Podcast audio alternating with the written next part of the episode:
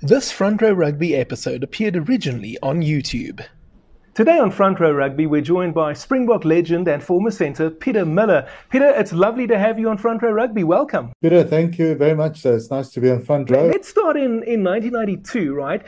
Previously on Front Row Rugby, we've had guys like Naas Botha and Val Bartman as guests, and they've spoken about what it was like for them playing for the Boks after readmission towards the end of their careers.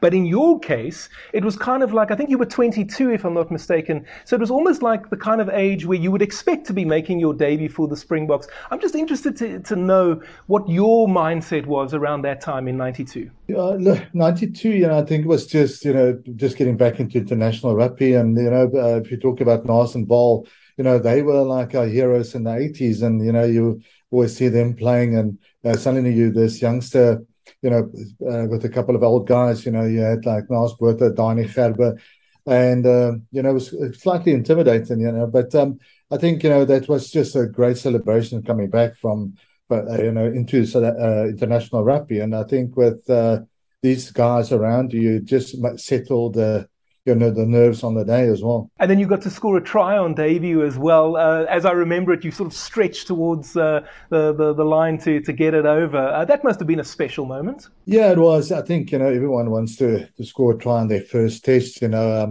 think, the try was just led on, I think, from our pressure and, saw opportunity on the blind. But I think that big winger, that Joan Maloma of the day, Tuigamala was, in front of you and tried to avoid him, rather get smashed by him. But it was good, maybe a game we could look at back and say, you could have won it, one or two mistakes, but it just shows you what international rugby is about. You mentioned Tuigamala there. In terms of your direct opponent, in those first few test matches in 92, you came up against guys like Walter Little, Frank Bunce, Jason Little, Tim Horan, Jeremy Guskett. What was it like coming up against those kind of guys? Again, these players, they were all in the 91 World Cup. I was, as a youngster, I was still in Ireland at that stage, and sitting on the stand watching these guys playing, and I just wishing, can we play in the World Cup? Are we going to play in the World Cup? And then next year, you're playing against these guys. So I think it was honor in the first place to play against them. They are well known and world class, and then at the same time you want to challenge yourself against the best. But both centre pairs were. How can I say, brought different challenges, and also their skills were different, So, it depends on the day, who you can intimidate and maybe make or step up against them. Understood. So, Pieter, speaking of Horan and Little specifically, the Springboks went on a tour in 1993 to Australia.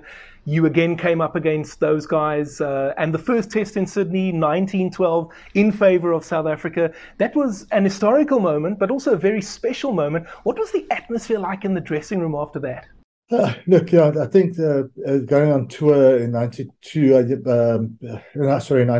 it was, first time over there, and I think, playing the first test, was a lot of pressure on us, but also with the Wallabies, being, the top side at that moment, we just went out and tried to look at their weaknesses. I think a couple of balls that bounced right for us. The atmosphere afterwards was great. I think, it was like, unbelievable to just beat the Aussies there.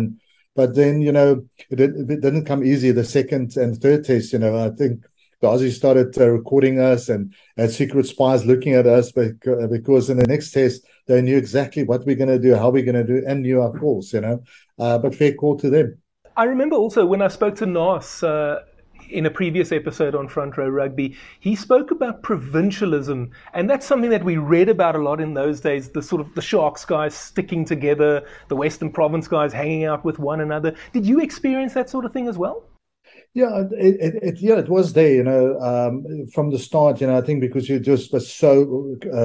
everything was about the Currie Cup, and everyone, was the Blue Bulls, and it was the Western Province, and Free State, and Natal. Then, so there was, it was just a matter of, how do you get the guys playing together? But people will stick together or, you know, when I travel the world as well, you know, in Wales, and that, you'll see the foreigners sticking together. So I think it was just normal, you know, you know the guy from Pretoria, having a braai with him.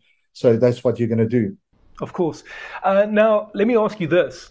By the end of 1994, you had been on a tour to France and England, Australia, New Zealand, Argentina, Wales and Scotland. Out of all of those, which one would you say was the toughest? Oh, New Zealand was the toughest. I was talking to somebody the other day. It was actually supporters that went, hey, I was on that tour. I traveled all the way with you. And we started right at the bottom of Invercargill, you know, traveled by bus, you know, it was a hard slog and it was cold, you know, and you stay in a little motel, you know, it's not these days where the guys saying 5 stars, but you know, it also grew a camaraderie around the guys. But it's one of the toughest, you know, when it's cold and wet, you know, you're away from home 6 weeks, you know, can't just make a phone call, you know, there's no mobile phones, so you have to be careful how much money you spend, you know, so... But, you know, you as a team, we got together and, you know, we actually enjoyed each other's company, you know, and, you know, you find ways to entertain yourself. Okay. And then which one did you enjoy the most? Oh, I must admit, I think that more the Argentina tours, I think it's just for the pretty girls that say, you know, and the great meat you can have there. So that's always a nice short one, and it's always a nice one to go to. But, you know, I think every country has got, you know, different challenges. But, you know, France, you know, if you look back again, you say, oh, you know, we had great food, you know, great wine. You know, yes, the French were dirty and we had a lot of fights. But, you know, they're all different in their own way. You know, Australia, the same, you know, drank opportunities to go to a Barrier Reef. So they went out of their way. But, you know, I think the RG tours are still good, you know. Am I correct in saying that you were injured and that's why you missed out on the 95 World Cup? Yeah, my injury happened, March of that year. It was just, before we played Super Rugby, and we had a test match, actually a friendly against England B, the Sharks, and yeah, just connected somebody completely wrong and fractured my neck, you know, on 2 places. So yeah, was out for that. And then after that, you went to Australia, played rugby league, came back to South Africa, and you were back in the Springbok setup in 1998.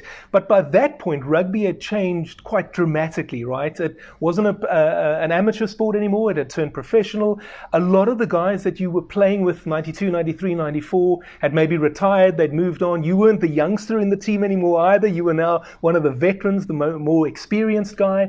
What was that experience like for you? Yeah, you know, I think after what happened going to Australia, going to league, it actually, I think, it helped in being professional. You know, I think when 95 came, we were not in a professional era. You know, the training, the eating, you know, the gym side. You know, and going there, I think it just put a stepping stone for that 97 and 98 when I came back.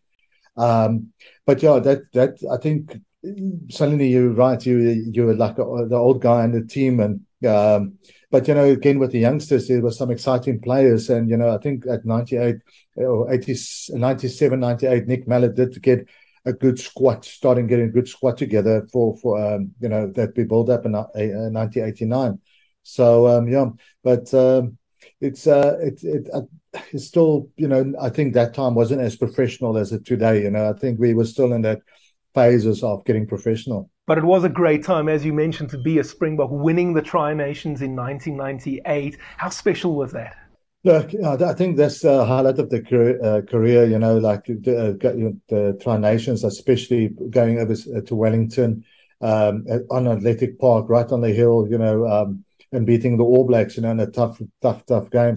You know, and then just coming back and do exactly the same, you know, I think it was just a confidence, I think, booster, the whole series, you know. But yeah, I think everyone after the World Cup, you know, we did struggle a couple of years after that and back onto the scene again. Now, after winning the Tri-Nations, we went to the UK, beat Wales, beat Scotland, beat Ireland, lost to England on what would have been a Grand Slam tour had we been able to beat the English at Twickenham. But something that I remember as well is that even though we won all of those tests, something didn't quite seem right in terms of the performances. They weren't as clinical, let's say, as we saw during the Tri-Nations earlier in the year.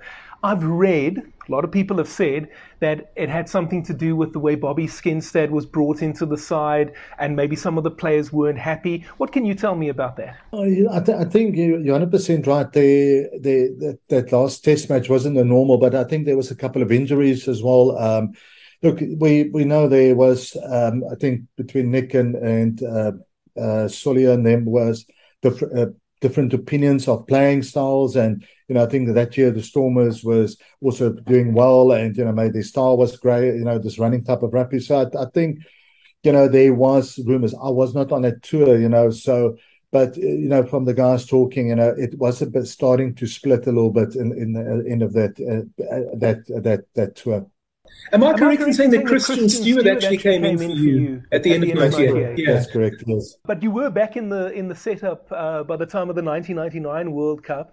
I remember in those days, I heard a radio interview with Uist, who was obviously the skipper for that tournament, and he made a comment that during the group stage of the World Cup, where the guys were based in Scotland, he commented that the guys didn't feel as if they were actually at a World Cup. How do you remember it? Yeah, the World Cup 99 was, I think, for everyone was, I think because it was all over the, the UK, and I think if you were walking the streets, there wasn't much of, like advertising, and I think we just didn't feel like it, so yeah, he's 100% right in that sense. It was only when you got to the semi-final, the quarters and the semi-finals, when really, you could see the French went out about it, and back in England when we played Australia, that there was some talk, but throughout, yep, it wasn't that feeling at all. Something very interesting for me is that in the group stage against Spain, you scored a try. Now, that really is a collector's item, isn't it? Because there are not too many, let's say, Tier 1 Rugby Nations players who have any points at all against a nation like Spain. Yeah, look, I think with Spain, it was one of those games you didn't know what to expect from them.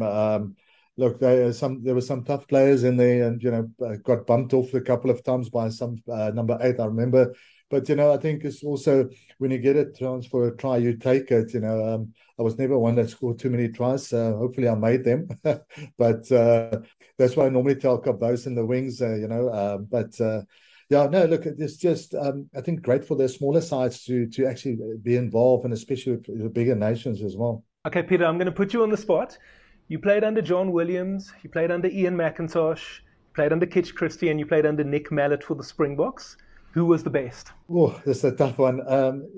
Nick, I must say, I'm actually stuttering here because both guys I enjoy, Nick Mallett and Ian McIntosh. I think Ian was a great player management, he looked after his players. Nick was in a very similar state, but I think he just took it a little bit further to get a good team together, talking to players, knowing what he can get the best out of those players. And I think he had, a lot of players around him that analyzed the game quite well, so I think that's what made him it's a great success. I think Mac, being the Springbok coach for a short time, he was trying to implement his style of play, and it only took Francois in the 94, 95, late and then 95 to start, actually believing in that style, So I think he was shortcut in that sense, but as a Sharks coach, he was brilliant, You could see it throughout that period as well. Earlier, we spoke a little bit about guys like Horan, Little, Guskett, Bunce, etc. So similar question to earlier, but who was the best opponent that you came up against? Look, Bunce and Little, was always the toughest. You can hit them as hard, you can intimidate them, you can kick them in the head, you can do anything. They just will come back all the time. Where I think Timmy and Jason, it was more your lighter type of centres. So, they were looking at space. And, with Australian, then they were running into spaces. So it was difficult, when you're on your back foot to defend them, And but again, the opposite works as well. When you put them under pressure, don't give them space, then they were just the normal, good international players. But it works both ways, for both sides. So, but yeah, they had their similar differences, but the two toughest is always the All Blacks. You just don't grind them down. They will come at 80 minutes and non-stop. Okay, Pieter, we're going to finish off with a technical question. In your day, you were known, I think it's fair to say, as being a ferocious tackler. If you were going to give advice to a youngster today, let's say an under-13 boy, for argument's sake, right? Or even anything under 13 to under 16, what would your advice be in terms of tackling technique? That's a difficult question, and it's technical but not technical. I think it's important to always keep your eye on the target, making sure where your head is. There's so many head injuries happening today, and it's always make sure that you hit through the man. We always said about the spearing, when you're javeling, you want to throw through somebody, so you have to hit through. And I think, that advice is always there. You never want to bring your head down because you can't see, you don't want to look at their feet. But that's advice, is just to don't be scared. You have to almost dictate the collision. If you don't, you're going to come second. Sounds good to me. Pieter Muller, thank you very much. It's been lovely having you on as a guest. No, pleasure, Pieter. Thank you very much for the opportunity. Thank you. Last time on Front Row Rugby, Robbie Kempson was our guest. If you want to watch that interview, the link is appearing on your screen right now. Next time, Johan Steiger. This Front Row Rugby episode appeared originally on YouTube. If you enjoyed this content, please consider subscribing and sharing with your friends. See you next time.